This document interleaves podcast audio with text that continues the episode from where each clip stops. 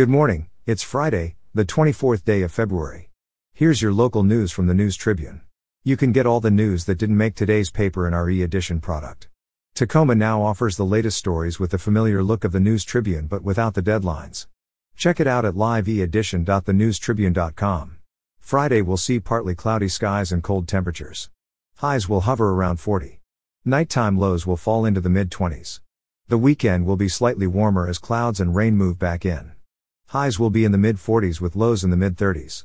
Rain is expected on Sunday, with another round of snow showers early next week. Now on with today's top stories. After being moored for a quarter century on Tacoma's Blair Waterway, the Puyallup tribe of Indians' iconic former riverboat casino, the Emerald Queen, was tugged to Seattle on Thursday following a recent sale. Details of the deal are under wraps, but the nearly 300 foot Mississippi style riverboat was sold to Spectral Crane and Marine, a Seattle based equipment rental company of barges and marine assets, according to a statement from the Puyallup Tribal Council. The boat operated as a floating casino from 1997 to 2004. Now, it will be repurposed. Owner of Spectral Crane and Marine, Boyer Halverson, said in a phone call Thursday that plans for the boat are not finalized, but it might be converted into a barge. Asked about the price of the sale, Halverson was mum. The Puyallup Tribal Council said in its statement that moving the riverboat will open up more of the tribe's port property for economic development. The boat's casino was closed in 2004. The Puyallup tribe shuttered the riverboat and converted a hotel in Fife into a casino and hotel. Then in the late 2010s, the tribe began building its $400 million casino that glows just off of Interstate 5. A 47 year old man accused of murder for fatally shooting a repeat trespasser near his Parkland home acted out of self defense, a jury trial found earlier this month. According to court records, the victim harassed the defendant and his family for more than a year before the shooting. Kenneth Salazar was acquitted of two counts of second degree murder as well as first and second degree manslaughter February 1 following a two week trial in Pierce County Superior Court. The jury deliberated for less than an hour before reaching a verdict. Salazar had been charged with killing Eleuterio Castellan Salinas on February 28, 2021, during a late night confrontation in a vacant lot next to Salazar's home. An instant before the shooting, Salinas threw a big gulp cup filled with urine at Salazar and his brother, who filmed most of the incident, records state. The brother later told law enforcement he thought Salinas was reaching for a gun, but a weapon wasn't found on the victim. The fatal encounter followed more than 18 months of Salinas, 30, harassing and stalking Kenneth Salazar and his family, according to court filings from the defense. Salinas allegedly drove by at random times to shine his headlights into their home, flip them off on their security cameras, leave trash or do donuts in the nearby parking lot. He was reportedly seen holding a firearm and a knife on several occasions. Vehicle thefts have been a widespread problem since summer 2022. In December 2022, the News Tribune reported on the rise of car thefts in Pierce County throughout 2022, most of which involved Kia and Hyundai brand models.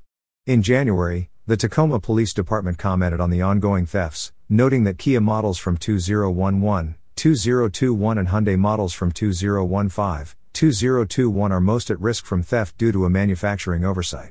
Many of those models soon will receive software updates providing an extra layer of security. Owners can get them free of charge. On February 14, Hyundai announced it is offering updates to millions of its vehicles to curb further thefts. Some vehicles won't be able to receive the update, but the Puget Sound Auto Theft Task Force is distributing free steering wheel locks in coordination with local law enforcement agencies. Kia is rolling out software updates at a later date, according to the National Highway Traffic Safety Administration.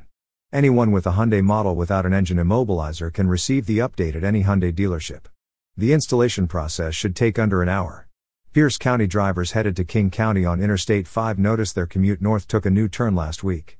Well, more of a swerve. It's a temporary move as major construction begins in the freeway's median.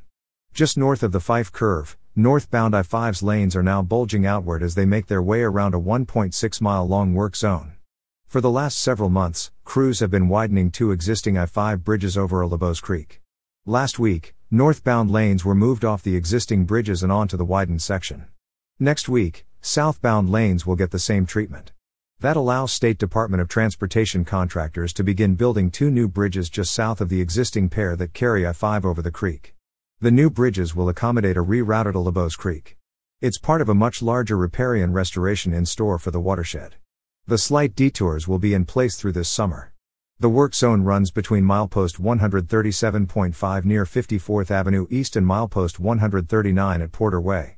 Two rail crossings in Tacoma will be improved next month, the city said in a news release. Construction on the South 19th Street rail crossing at the Narrows Marina will begin March 6 and run through March 9. Construction on the 6th Avenue rail crossing will start March 13 and end March 16. Each night, the two crossings will be closed in both directions from 8 p.m. to 7 a.m. during the day. One lane will stay open between 7 a.m. to 8 p.m. with flaggers directing traffic. The South 19th Street rail crossing is set to reopen for all traffic at 7 a.m. on March 10. The 6th Avenue rail crossing is set to reopen for all traffic at 7 a.m. on March 17. The two projects will cost about $3.5 million. The city is funding $1.07 million, and the state is funding $1.15 million. The project also received a federal highway safety and improvement grant for $1.3 million. We live, work, and play in Pierce County.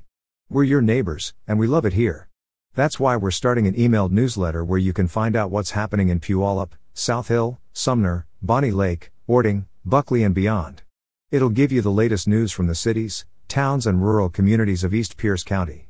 We are also starting a newsletter that will give you the latest news from Gig Harbor, the Key Peninsula, Fox Island and other communities on the west side of the Narrows. These newsletters will come out once per week. Please visit thenewstribune.com/newsletters to sign up. Local reporting is the heart of the free press.